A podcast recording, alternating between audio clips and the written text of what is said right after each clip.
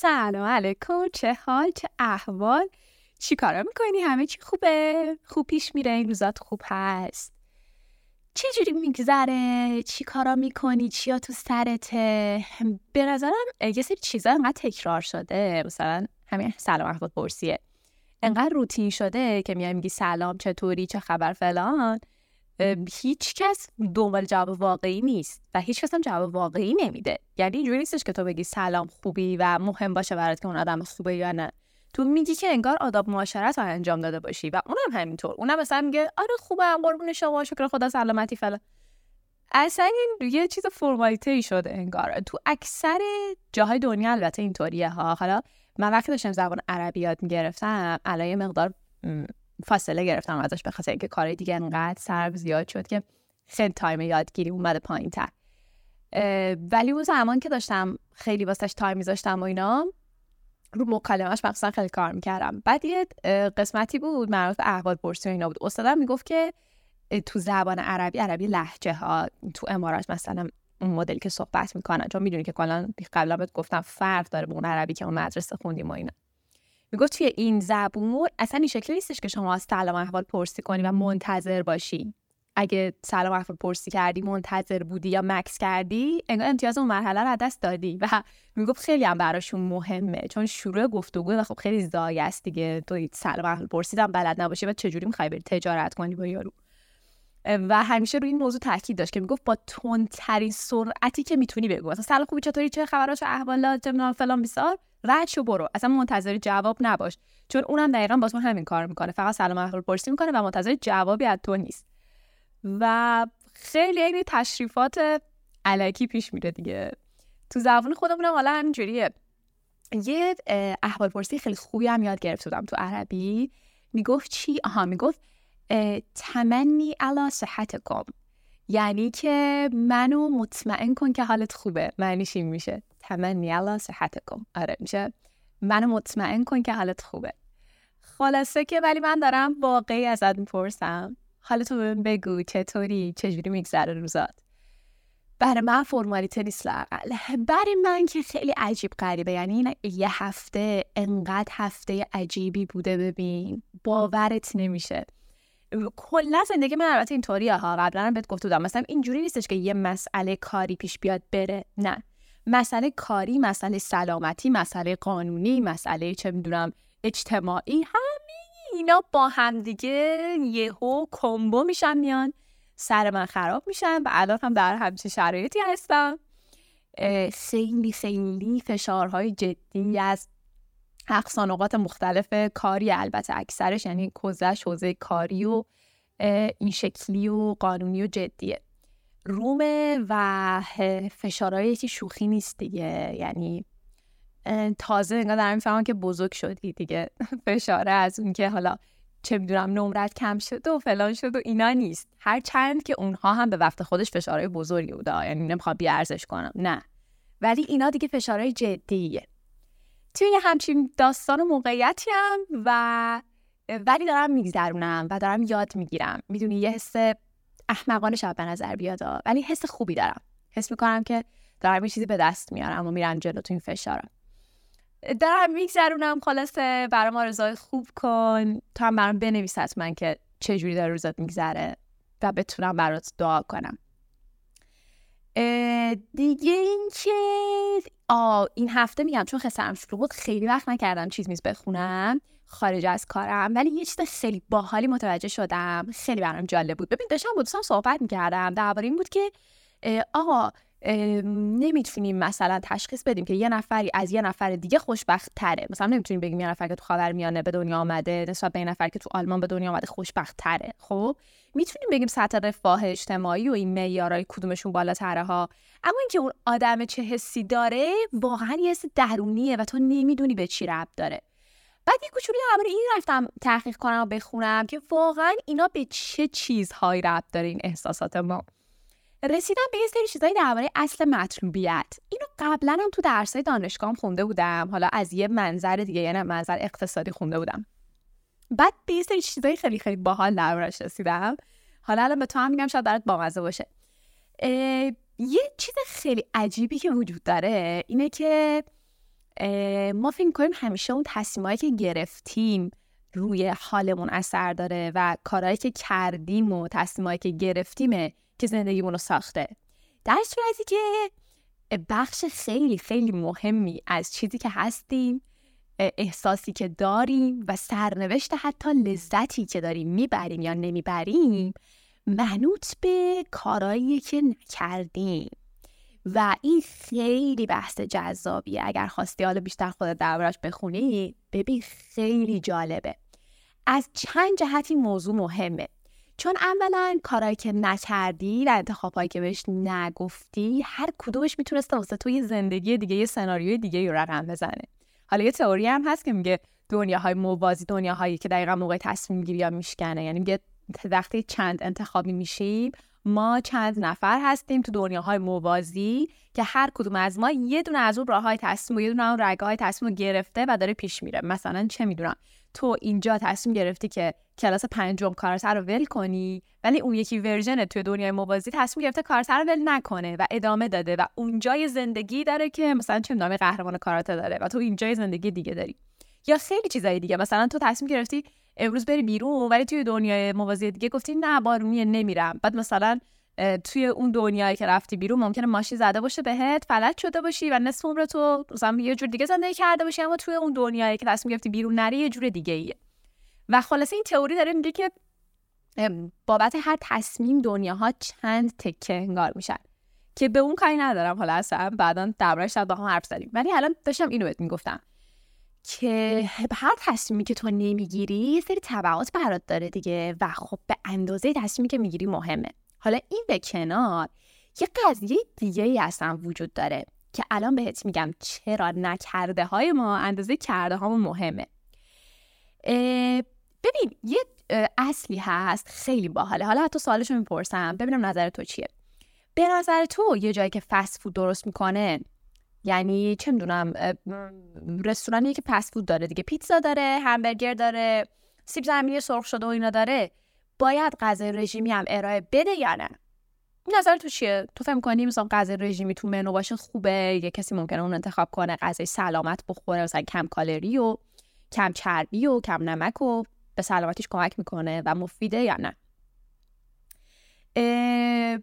تو حالا جواب تو زن خود حتما الان دادی و من ساعتو نمیشنوم و گوشی دستته ولی من صداتو ندارم. اما جوابشو بهت میگم. جوابشو یه پژوهشگری داده به اسم رابیدار که این کی هست؟ استاد روانشناسی دانشگاه ییله و خیلی تحقیقات این شکلی می‌کنه. درباره اینکه مکانیزم تصمیم گیری رو بیاد بررسی کنه و در واقع به تحقیقات شناختی درباره آدم خیلی داره. این مقاله ای چاپ کرده توی Journal Marketing Research سال 2012 دارم بهت میگم که اگه خواستی بری مقاله رو کامل بخونی. توی این مقاله میاد بررسی می‌کنه می‌بینه که آقا یه فست فودی آیا باید غذای سالم ارائه بده یا نده؟ جواب درست هم اول بهت میگم چی. جواب درست اینه که ارائه نده. اما چرا؟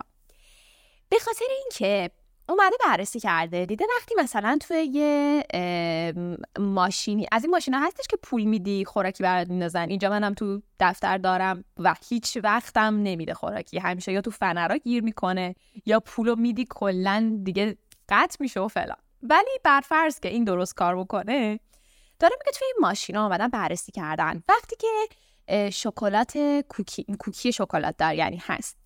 و چیپس هست و بادوم زمینی شور چون همه اینا خب به هر حال به یه میزانی بدن و کم خاصیتن و کم ارزش غذایی تو وقتی چیپس می‌خوری و انتخاب می‌کنی حس خوبی داری. بهت مزه میده نوش جونت میشه. ولی بیاد حالا کنار اینا برگه زردالو هم باشه که باز حالا مفیدتره میوه خوش شده است و فلان. تو شاید چیپس رو انتخاب کنی ولی اونقدری ازش لذت نمی‌بری دیگه که وقتی هیچ آیتم سالمی نبود لذت میبردی. چرا؟ چون مغزت هی داره به خودش سیگنال میفرسته که آ تو با ارزشی. تو باید خود محافظت می‌کردی یا چه می‌دونم تو اضافه وزن داری مثلا یا تو کلسترول داری یا تو اصلا برای تو مفید نیست. تو چرا آمدی اینو خریدی؟ چرا نمیمدی به زردالو بخری که برات مفید بود؟ و هی شروع می‌کنه به خود سرزنشگری و این قضیه باعث میشه که به هیچ عنوان از اون چیپسی که داری می‌خوری اندازه حالتی که برگ زردالو وجود نداشت لذت نبری. اینو میاد حالا توی مقالهش با چیزهای مختلفی انجام میده. مثلا با کندی بار و چه می‌دونم جاهای مختلف. و در نهایت به این قضیه می‌رسه که توی یک فست فودی هم هرگز نباید بیای به غذاهای رژیمی بذاری. چرا؟ به خاطر اینکه بیشتر از اون که به اون آدم احساس لذت بدی احساس خود سرزنشگری دادی. و آدما تو اقتصاد رفتاری ما این رو دنبال می‌کنیم که چرا آدما میان ما خرید کنن. به خاطر اینکه حس خوب بگیرن. به خاطر حسشونه که آدما از ما خرید می‌کنن دیگه تو دنیای امروز. و اون business ی برنده است که بتونه حس بهتری به مشتری بده. حالا فکر کن. تو یه business ی ساختی که مشتری هر بار میاد خودش رو لعن و نفرین می‌کنه که ای بابا نگاه کن مثلا اینجا کلم بروکلی بخارپزم بود. گندم میده مثلا میگه اینجا کلم بروکلی بخارپزم بود. ولی تو رفتی همبرگر و پنیر و قارچ خوردی. لعنت بهت. و باعث میشه که اون اصلا همبرگر کوفتت بشه. با اینکه خوشمزه ترین چیز دنیاست در نظر منو ولی بد نمیچسبه دیگه. و اینجا بررسی می‌کنه. میگه اگه می‌خوای تجربه خوبی به مشتریت بدی و مشتری تست خوب داشته باشه و برگرده پس نباید آیتم های رژیمی توی منوت داشته باشی. و در کنار این به یه موضوع جالبتر دیگه هم می‌رسه. چیه اون؟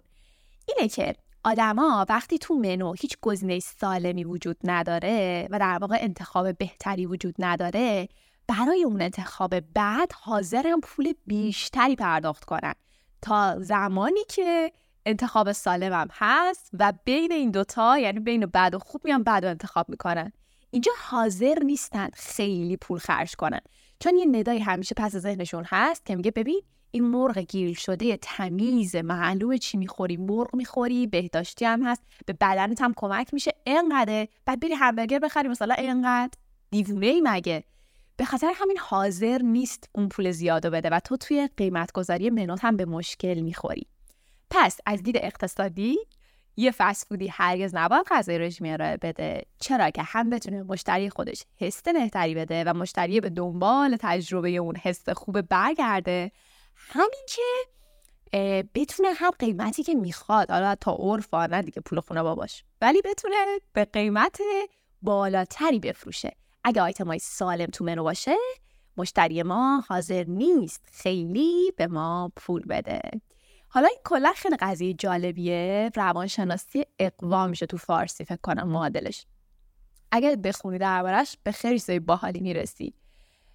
خیلی مقاله و کتاب هم دربارش هست که هم اگه business داری بهت کمک می‌کنه هم کلا دید جالبیه. چون می‌فهمی که از چه جاهایی داری گول می‌خوری. حتی اگه business هم نداری و خریداری می‌فهمی که ای کجاها دارن با چیا ما رو گول می‌زنن.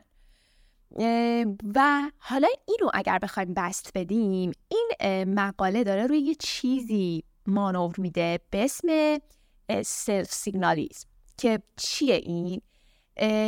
هشداراییه که مغز خودش به خودش میده و تلنگرایی که خودش انگار به خودش میده علامت دهی می‌کنه به خودش. که یادت میاره آها تو اینی یا؟ تو این همه انتخاب خوب وجود داشت می‌تونستی انجام بدی و شروع کنه به سرزنش کردن خودت.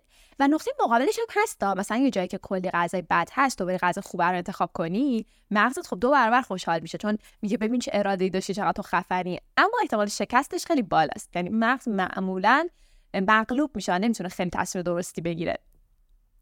ولی اینو می‌خوام بهت بگم که نکرده های ما روی سرنوشت لذت ما خیلی خیلی تاثیر دارن. یعنی بقیه گزینه ها خیلی خیلی تاثیر دارن.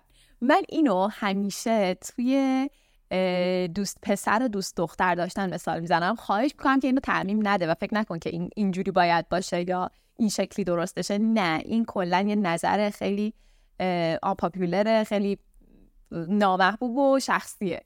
ولی من همیشه می‌گفتم من دوست ندارم با یه پسری وارد رابطه بشم که این پسر قبل از من با هیچ دختری ارتباط نداشته. نظر شخصی برای خودم بود دیگه به کسی نمی‌تونم مثلا اینو دیکته کنم.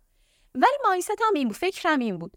می‌گفتن که اون وقتی رفته باشه مثلا چهار نفر رو دیده باشه می‌تونه فرق من و اونا رو تشخیص بده. حالا اگر منو دوست داره و من از نظرش خوبم که خب خیلی عالیه چون فهمیده بدتر رو دیده من که حالا بدم رو ترجیح میده و اگر هم که خب دیگه اوکی نیستم من و خوب نیستم که همون اول قضیه ول می‌کنه و میره دیگه و ما به چالشی نمی‌خوریم از این دست تو ادامه رابطه.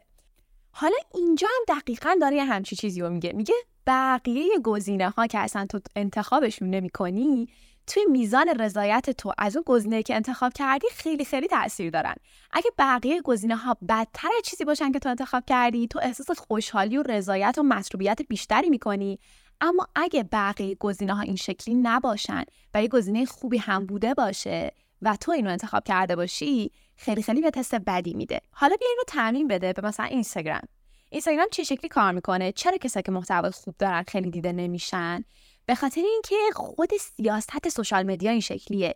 چون به بر پایه چه می‌دونم تبلیغات و چیزای خیلی fun و شایعات و اینا میچرخه بیشتر اونا رو bold می‌کنه و اونا رو میاره که تو فقط اونا رو ببینی اونا رو follow داشته باشی explore ت پر از اونا باشه و چیزها و مطالب خوب رو نبینی. چون اگر اونا هم باشه تو دائما خود سرزنشی می‌کنی و با خودت میگی که ببین مثلا تو این time می‌تونستم برم فلان page فلان مطلب رو یاد بگیرم. ولی الان گذاشتم چه می‌دونم مثلا دوست پسرشون صدام شکیرا بعد از فلان و جدایی رو دارم می‌بینم. می‌دونی؟ هی خود سرزنشگری می‌کنی که چرا این کار کردی؟ و این باعث میشه که حس خوبی اون اف نداشته باشی و حس خوبی گوشیت کلا نداشته باشی.